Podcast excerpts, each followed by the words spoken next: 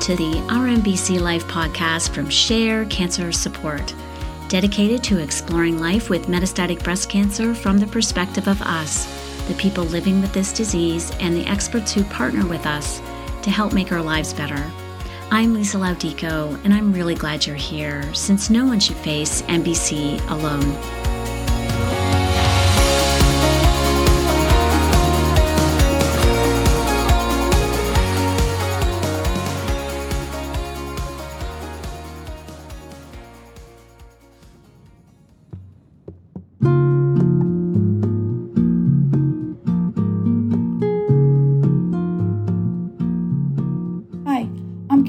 Fitzer, Metastatic Breast Cancer Program Director, Senior Producer, and Host.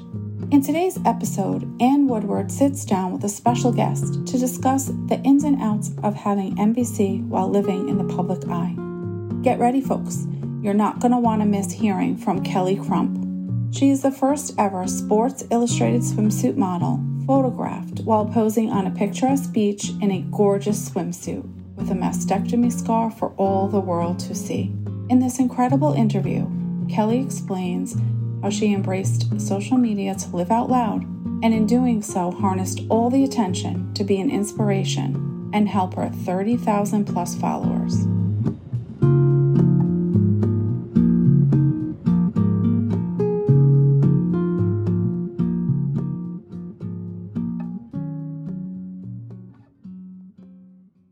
Kelly, we are so thrilled to have you with us. Cancer is such a big part of our lives, but I thought we could start with what was life like before cancer? What was your life like? What were you doing? Where were you living before cancer kind of upended everything? I have made sure that I have probably upended cancer a little bit and done things slightly differently. I was living in London I was working in management, overseeing some operations throughout Europe with a large American famous luxury retailer. Life was good. I had been newly married. I was in the midst of a new phase in my career. I was approaching my 40s. I had friends. I was living in London. I had been in London for almost a decade at that point. You know, life was was kind of good. But I think now that when I look back on it, I would say 12 months prior to actually finding the lump and having the diagnosis, I did not feel good. I felt really run down. I thought maybe I was working too much. It wasn't like I was at this peak pinnacle of life and then all of a sudden everything came crashing down. Actually, it was the lead up to the diagnosis. I knew something was wrong with me. I just never thought it was cancer. I thought it was an autoimmune condition. I thought maybe I had rheumatoid arthritis. I was Googling all of these things because I was actually quite ill, but I never, ever Googled cancer at any given point because I was 38 years old without any family history of breast cancer. And I had no other kind of signs and symptoms. There was no reason for me to really think about cancer. How did you find the cancer? Take us through your diagnosis. I was really exhausted, like to the point where I would come home from work probably about 7 p.m. and I was in bed by 8 p.m.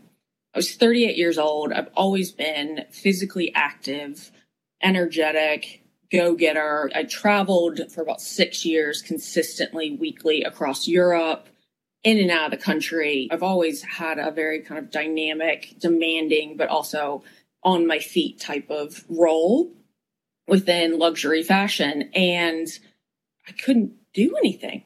I was going to bed at 8 p.m. I couldn't go for runs. I was full blown exhausted, had lost probably like 10 pounds almost overnight.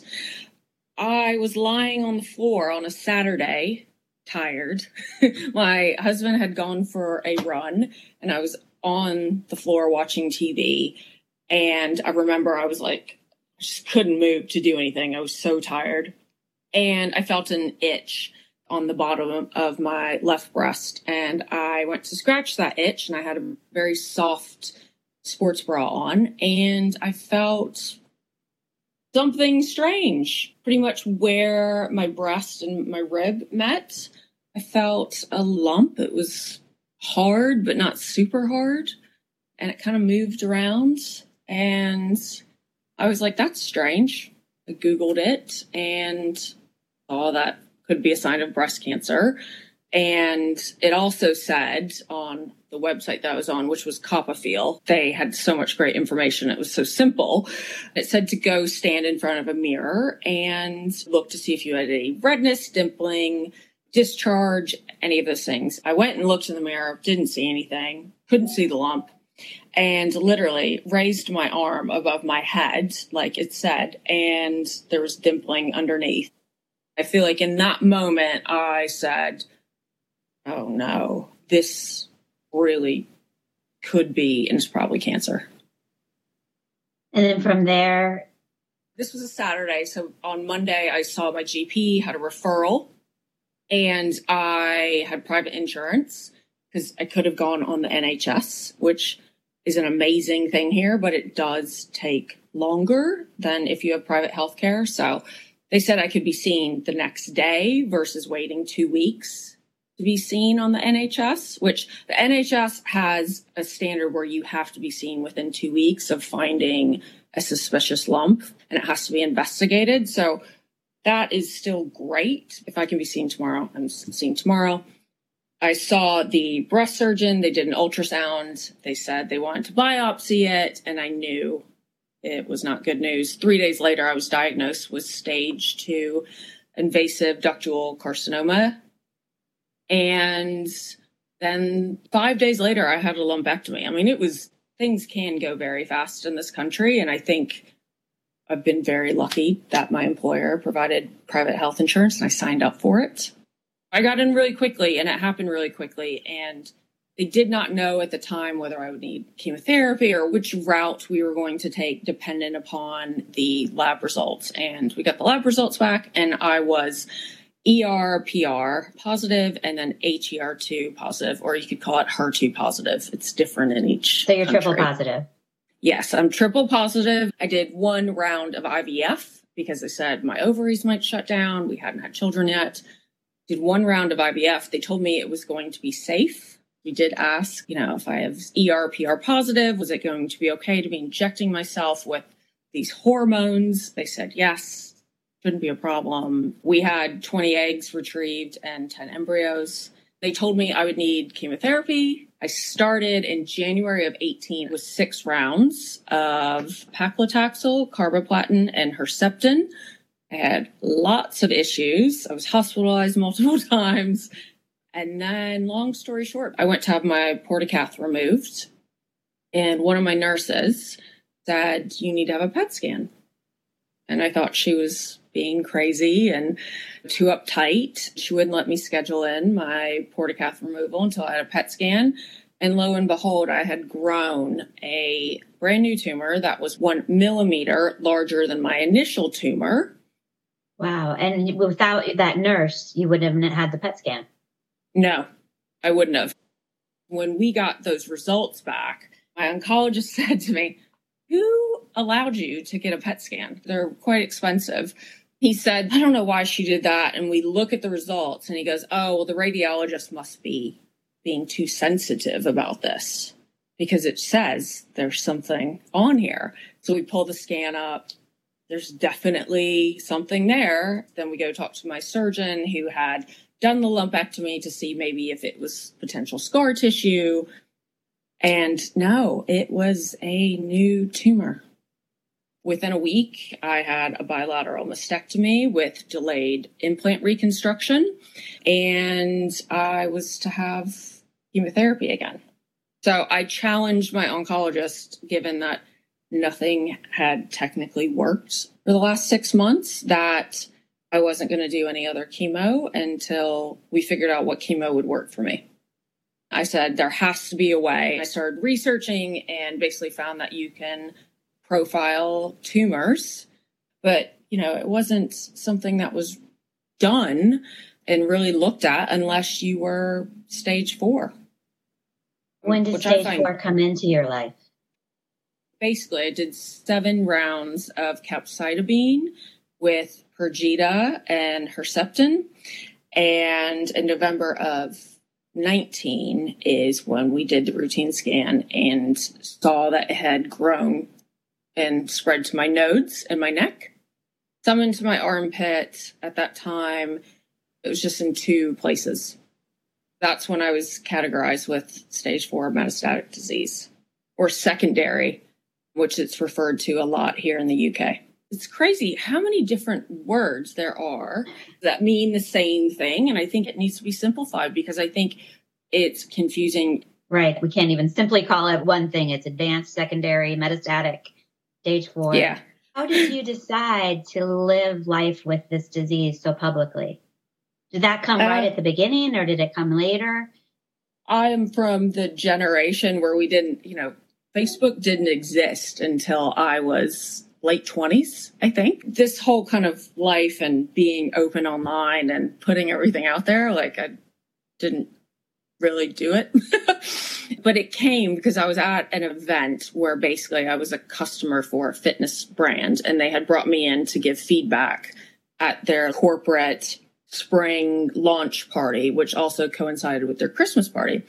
And it was myself and two other people because we were speaking and they mentioned something about having chronic pain or something. And it was before I was to speak. And I kind of was like, well, should I tell people I've got cancer? so I did it. I didn't know what type of reaction I was going to get. And I actually got this reaction of people saying, I can't believe you said that. Like it kind of started opening up this conversation. And that's what started it a little bit for me. And then the second thing was, is I had this cancer page. So I had my own personal Instagram and then I had an Instagram cancer page. I thought I needed to separate the two, the normal Kelly and the cancer Kelly. I have a dog. So I was in the park, I was out chatting to someone and they say, Oh, I follow you. I follow your sad page and your happy page. That really hit home for me because I never want someone to walk away and think, oh, that's the sad page and that's the happy page. And this is who I am and this is part of my life. And I thought personally I needed to separate it because of other people, but I was wrong. That's what I've learned this whole time. Like I've been wrong. Every time I talk more and more about things, like the feedback was really, really good. And I finally asked people, what kind of content do you want to see? What else should I post about? And it was like, cancer. We want to know more about cancer. We want to know about your treatment. We want to know about what you're doing. And so here I am talking about it. I read somebody describes you as a cancer influencer on social. Does that resonate with you? How do you see yourself? I'm actually the one that came off with that because I didn't grow up in this age where you know, sometimes you talk to younger children and they want to be influencers or they want to be YouTube stars or that was never anywhere on my radar. So I was making fun of myself in a sense. And then it just kind of stuck. I think we don't have to be these separate cancer people. Like people need to be aware of it and okay with it and know how to deal with it, talk about it, support other people and you can do that and be an influencer at the same time. So, yeah, I kind of invented that title. we became aware of your story through the Sports Illustrated swimsuit issue and the articles that came out about you, and it was fascinating. Yeah. Tell us how that came about to go from living out loud on Instagram to yeah. taking this step to share your story to this wider platform. I grew up getting the magazine in the mail and waiting for it to arrive and always used to watch the behind the scenes films that they would do on Sports Illustrated. It was a big deal growing up. So I always just dreamed of doing it, being in the magazine. They did open castings because of COVID starting in 2019. And a friend of mine said, You should do this. And I thought she was crazy. And so in 2020, I submitted myself, but we were in lockdown. I took photos in my back garden with a ring light and I did it, didn't hear anything back. And Then in 2021, my friend was like, You have to do it again. Do this, do this. And I was like, Okay, fine. What have I got to lose? I found out I was cast in 2022. Did a video casting and found out like a week later that I was flying to the Dominican Republic. I was just amazed and thrilled and excited. How did that feel sharing your diagnosis so visually and in words to such a large audience? Fine. I think it ended up being my idea. you could try on any suits and see which ones fit you and which ones they would want to shoot. And I had seen this suit that was on a table and it was the colors of the Ukraine, but it was like in a ball on this table. They said, Oh, well, that's a one boob suit. And I was like, Oh, really? Because I had seen Elle Macpherson shoot a suit like that but covering her breasts and her nipple. And it was just very powerful and athletic and sexy all at the same time. I was like, oh, I could do that. It maybe show a bit of scar on either side because I don't care. It's just scars.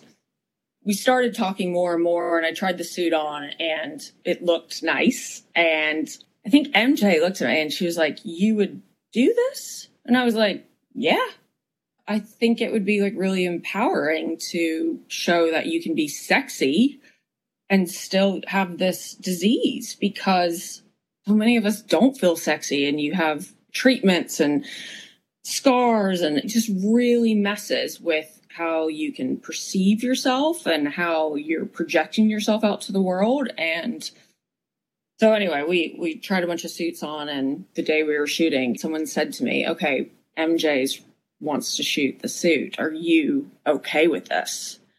And I was like, yeah. what actually happened was just pure mistake in essence. A lot of people ask me, was that all planned? How did that go about? And it was not planned whatsoever. I think just meant to happen. And it was also representative of showing you can own it it doesn't make you any less of a person, any less attractive. It's just a scar. It's just slightly different from the rest of your skin, but it doesn't mean that you have to just hunker down and, and hide. I didn't know they printed it and used it. I didn't know they were going to use it either. Like, well, how did you find out? Oh, I found out when I got the magazine. Are you serious? Yes. So there was yes. no discussion with you about using it. They just went ahead and did it. I'd signed a contract and everything. I mean, I, I knew what I was doing. I saw the images in terms of what it looked like on the screen. And there was a discussion in the moment around it and I loved them. I thought they were awesome, but I took a lot of other awesome photos too. So I didn't know what they were going to choose now. So I found out and you might have seen it kind of went viral. Someone asked me, like, what did you think when you first saw it? And I said, well, I thought, F. for 30 seconds. And I do say this because I think it's the reality is I was like, oh my gosh, what have I done? I hadn't done really any large scale professional modeling either at this point. So there was 30 seconds where I was like, oh, did I make the right choice. Like literally everyone. I mean, everyone is going to see this. My neighbors are going to see it. My in laws are going to see it. And I also didn't know how people were going to react to it. I think there was some fear inside of me of there will be people that applaud it and it does help them, but is there going to be hate as we a lot of times see nowadays with things? And it was like crickets which I found it was interesting. There's nothing. Wow. I kept waiting for it to be, you know, either way, and there was nothing. At one point, I was like, well, I don't think anybody saw it. but I've learned a lot of people did see it, but I think it was so different than a lot of times what we see. I think people didn't know what to say which is fine. I know that a lot of people saw it and I know what it meant to a lot of people and what it's done. I mean, I would do it all over again a million times over. In the beginning, I was really worried about it. But it was one of those things. Sometimes you do things and you don't really understand why you do them, and maybe you're questioning yourself, but really they were the things that were supposed to happen, the things that were supposed to work out. I wanted to show it, but I wanted to show it in my way and not be sad because I had not seen anyone do any type of photography uh, the same way that Sports Illustrated did it with me and a mastectomy scar and an implant. Speaking of your scar and your implant, I was going to ask, how did you make the decision about reconstruction or not? I didn't have a lot of options, to be honest. My surgeon who had done the lumpectomy said, okay, you need to have a bilateral mastectomy like ASAP. The gold standard is to do a flap. And he walked me through all of that. I think from the timing perspective, it was so quick. I was bald because I had just finished my last round of paclitaxel. So I had lost my hair. I had gained close to 30 pounds. I did not look like myself. And they were telling me, we have to remove your breasts. Everybody makes different decisions. And at that point in time, I could not be flat because I was just already having such a crisis with how I looked. And not because it was a bad look, it was because I didn't recognize myself. So they talked about the flap. I did not have enough tissue. and they said, well, the only other way is implant. And we went to the plastic surgeon. The plastic surgeon was like, no, you have, I can't even do anything. You have nothing. So I went with implants. And he said that the best cosmetic result was going to be from a delayed implant reconstruction, which is where they do the mastectomy. And I did not do a nipple preserving mastectomy because I didn't want any more chances of getting cancer. We had tissue expanders, used saline, filled them up. I started with anatomical implants, and those did not do very well with my very tight chest muscles. A year later, I had them switched out for round silicone implants. People ask me all the time, what type of implants? How many CCs are they? You know, I get it all the time. I almost feel like I need an automatic response on Instagram. And I always tell people everyone's body is different someone could have 450 cc's and look completely different from you having 450 cc's. So it is more about what your surgeon recommends, how your chest is laid out in terms of your rib cage, how much skin you have, et cetera, et cetera. You mentioned an organization earlier called CoppaFeel, and one of the things we like to do on the podcast is highlight organizations that are doing great work for women in breast cancer. And I know you recently walked across the Sahara for them. Yes, Can you I tell did. us about that experience and also just a little bit about why CoppaFeel has been important to you and maybe a little bit about what they do? CoppaFeel is the UK's first and also largest breast cancer charity for young people. So the target is men and women under the age of 35 and just getting them to know about what to look for in terms of just get to know yourself. It's not about you have to check for cancer. It's know what you should be looking for. Check your breasts, check your pecs, check the areas because if you do find something, you can have it looked at and potentially the earlier you catch it, the better the outcome. This was started by actually a stage four cancer patient. Her name is Kris. She was diagnosed with breast cancer and stage four metastatic cancer, I believe at 24. So she started this CoppaFeel up. So like Kappa feel. I always have to kind of say it that way because if I say it too fast, sometimes people don't understand. But she started going to music festivals and different places where there weren't cancer charities to really get the word out there because she was the same in terms of didn't have family history, didn't know she should be checking herself.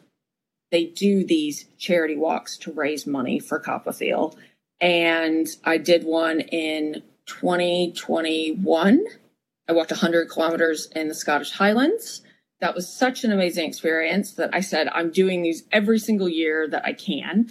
And did 106 kilometers in the Sahara Desert. And then I will be doing another two this year, but I'm doing it as a patron for CoppaFeel. So I am doing these walks now to be one of the floating support leads to go on the different teams, talk to people, keep them motivated, keep them going. And I'm just so excited. So we're doing Hadrian's Wall, which is the wall that stretches all the way across the UK. So we're doing that in June. And then in September, we are going to France and doing the Tour de Mont Blanc, which is so amazing because I've done actually that hike the year I was diagnosed in 2017. And that's kind of when I knew something was wrong with me. but I hiked there before I was fully diagnosed. So they mean a lot to me. They are fun and new and they really focus on people under 35 and i think it's so important because since more and more and more people are being diagnosed under the age of 40 i think it's really important that it's talked about the awareness is spread and then learning about it early because hopefully if there is something going on you can catch it treat it and hopefully not let it get to a point where there's a lot more treatment or it's harder to tackle you're clearly very busy. I'm curious, are you still working? No. Something that comes up with a lot of people asking that question on social media is are there people that are still working, not working? I'm just curious what your path was. When I was initially diagnosed, I was like, okay, I'm having surgery, I'm going back to work. I've had a job since I was 13. I've never not worked. My situation is very different because it wasn't like I was diagnosed, I took this time off, I was treated, and then came back out of treatment. I never came out of treatment. So each time I would do six more rounds, I would take a couple months off, and then I'm going back to work. And that never happened. I just kept getting diagnosed and diagnosed and diagnosed. Now I know I can't I can't work and I am busy, but I'm strategically busy. I was going to ask you that how you manage all that you're doing along with the mental and physical side effects that come with being in never ending treatment. Well, I was up until this last two weeks. I was having chemotherapy every three weeks. I'm also in medical menopause, so I have ovarian suppression. So I have all of those side effects, which are lovely.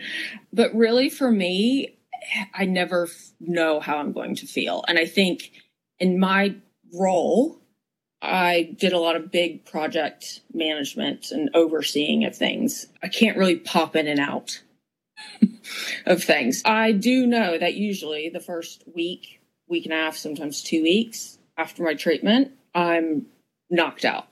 I don't plan anything. I don't do anything. Even my dog gets walked. And sometimes I'm kind of a little bit better after five days. And sometimes it's a full two weeks and it's nausea, vomiting, can't sleep, bone pain. I mean, it's the gauntlet of everything. And that's just the physical. It's not even talking about the mental bit. I know I have a hard time just processing things with the way my brain is now. I'm not the same person, which I think has been hard to finally say that about myself. I think some people can work but it all depends on your side effects. It all depends on how you're doing mentally. And it all depends on your financial situation. Some people want to work to switch off their mind and think about something else. I think it would just make things really complicated for the type of role that I've always done. And then on top of that, I'm not going to be good at it anymore. I think that has taken a couple years for me to just be able to be open and say that. Like, I can't type anymore. I can't feel my hands from neuropathy. And it's to the point where I physically can't type. I'm better on an iPhone, but I physically can't type anymore. I can't feel my feet. I'm now wearing pain patches. I am falling apart, but I don't look like I'm falling apart. And that's why I also like to talk about that because so many people are dealing with so many different side effects that people can't see. I know you guys know people always yeah. assume unless you're bald and sitting in a hospital bed that you're okay and that you should either be working or doing something. And that's not actually how it is. Has sharing your story and the work you did with CoppaFeel, has that helped fill the gap of what you missed from your working life? Yeah, I think because I did so much leadership and project management, I was overseeing seven countries and Europe. I had a lot going on. It's been really hard. And I think that first walk I did with CoppaFeel, I realized that was my role because there's 130 people and not everyone has had cancer. Some people had friends and family and things like that. I was one of maybe three people that had stage four. I was just in really good mental and physical shape where I helped people. Actually, we joke about this, but I almost basically carried this other person up the mountain for five days. And she says she wouldn't have done things without me. Yeah, I forgot that I could motivate and inspire people that way. It's now kind of giving me more of a purpose, and it does remind me that these things do matter, and speaking about it does make a difference. Sometimes when you're just speaking into a camera or a video, you're like, is this really doing anything? like, are well, people really of, listening to this? you know? Speaking of speaking into a video, I saw your latest Instagram live, and you mentioned that the last two weeks have brought some change in your life. Do you mind sharing yeah. with our listeners oh, yeah. where you're at right now and what's going on? Yeah, so basically, I was on my fourth line of drugs. I was on Kadcyla and not really having any issues for 24 months. So that's really good. But I took a break over the summer because I had issues with my heart and then started it back up again and it has now stopped working. So I've had progression. I've got two new METs in my pelvis, another one in each lung, more in my neck, and then some other nodes kind of all through my clavicle. And then anything I had previous to that has gotten to be about 17 millimeters. So it's not great news, but the good news is there is a drug that I can potentially get on once we biopsy one of my nodes and send it off to get profiled. I'm questioning whether I'm still HER2 positive or how strong HER2 positive the current cancer is because it's not growing super fast. The type of progression I have looks more like a, a hormone progression than a HER2 positive progression, they think.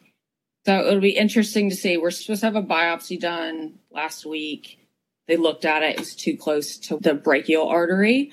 So then we're having somebody else look at it. And then if they don't think they can biopsy, then my surgeon's going to go in. But everything's a little bit up in the air at the moment.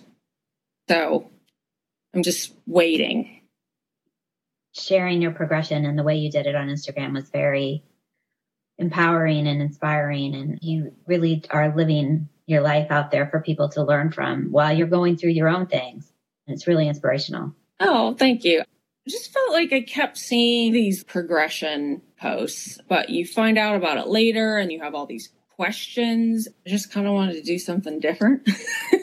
I don't know. It seems to be my thing. Let's just do this differently. It's helpful because then I can tell everyone what exactly is going on because I've got people in different continents and friends and family all over. It gets really overwhelming updating people. And when you're having to repeat that story over and over, sometimes I think is actually not good mentally because you're just reliving this whole thing that you're trying to process and you're telling it over and over. And then you're watching the reactions. I've gotten really good feedback from friends and family, and they're like, Oh, I totally get it. You answered all my questions.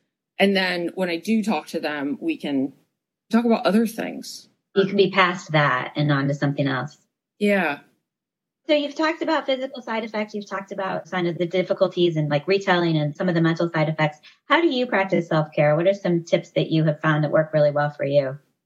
The most important thing, and I never did this before, but I do listen to what my body is telling me.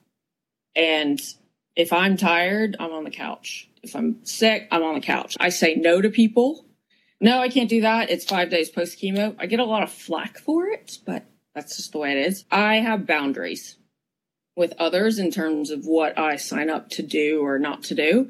The second thing is I prioritize my physical health in the sense of moving my body. A lot of people think I do this like crazy exercise. I walk.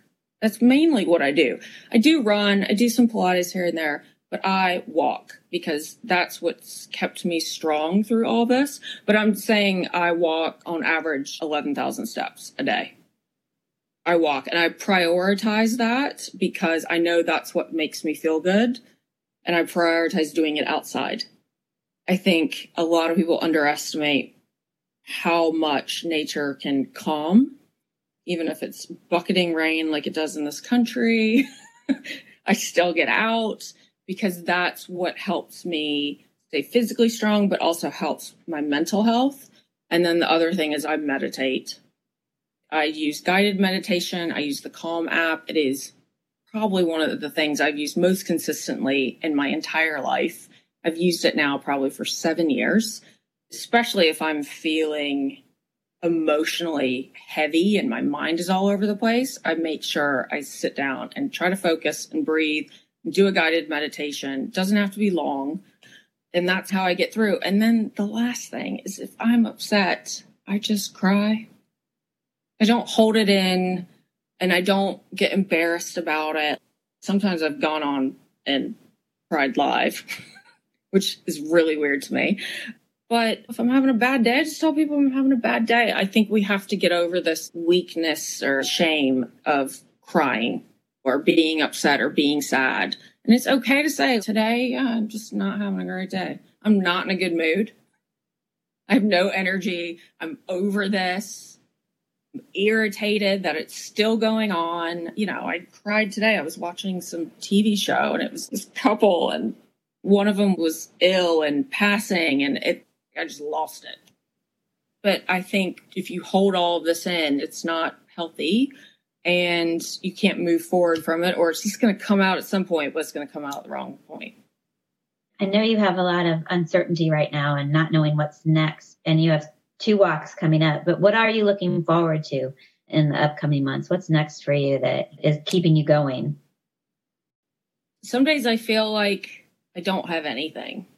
And I, I say that to be real. Some days I just feel like I don't have anything to look forward to. I'm like, my career's over. You can go down that thing. Yes, I have the walks and I'll meet amazing people. I think for me, I try to focus on like, what is that magic that I can find in every day?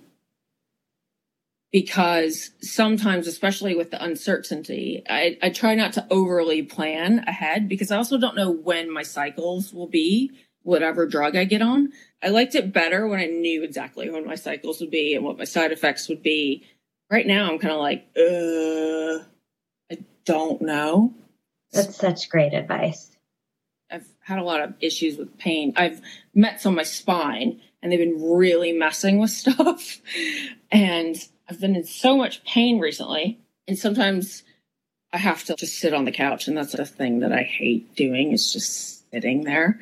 But I've realized that you never know with life in general, not just with this cancer, but I might have issues walking or running if things get to a certain point with my spine. So I just need to be present in the moment each day and use that joy in those moments that I have to keep myself going. Kelly, I can't thank you enough for your authenticity, your realism, your inspiration, your positivity. Oh, thank you. It was really wonderful to talk to you, and we thank you so much. Oh, thank you so much for allowing me to talk and for spreading it out there and, and supporting those who have metastatic breast cancer or breast cancer. I think it's so important that we're just open and honest, and that way we can support one another and try to understand how each one of us is facing and dealing with this thing that we're dealing with every day. It's not easy, but I think we can do it and I think we can all learn from each other.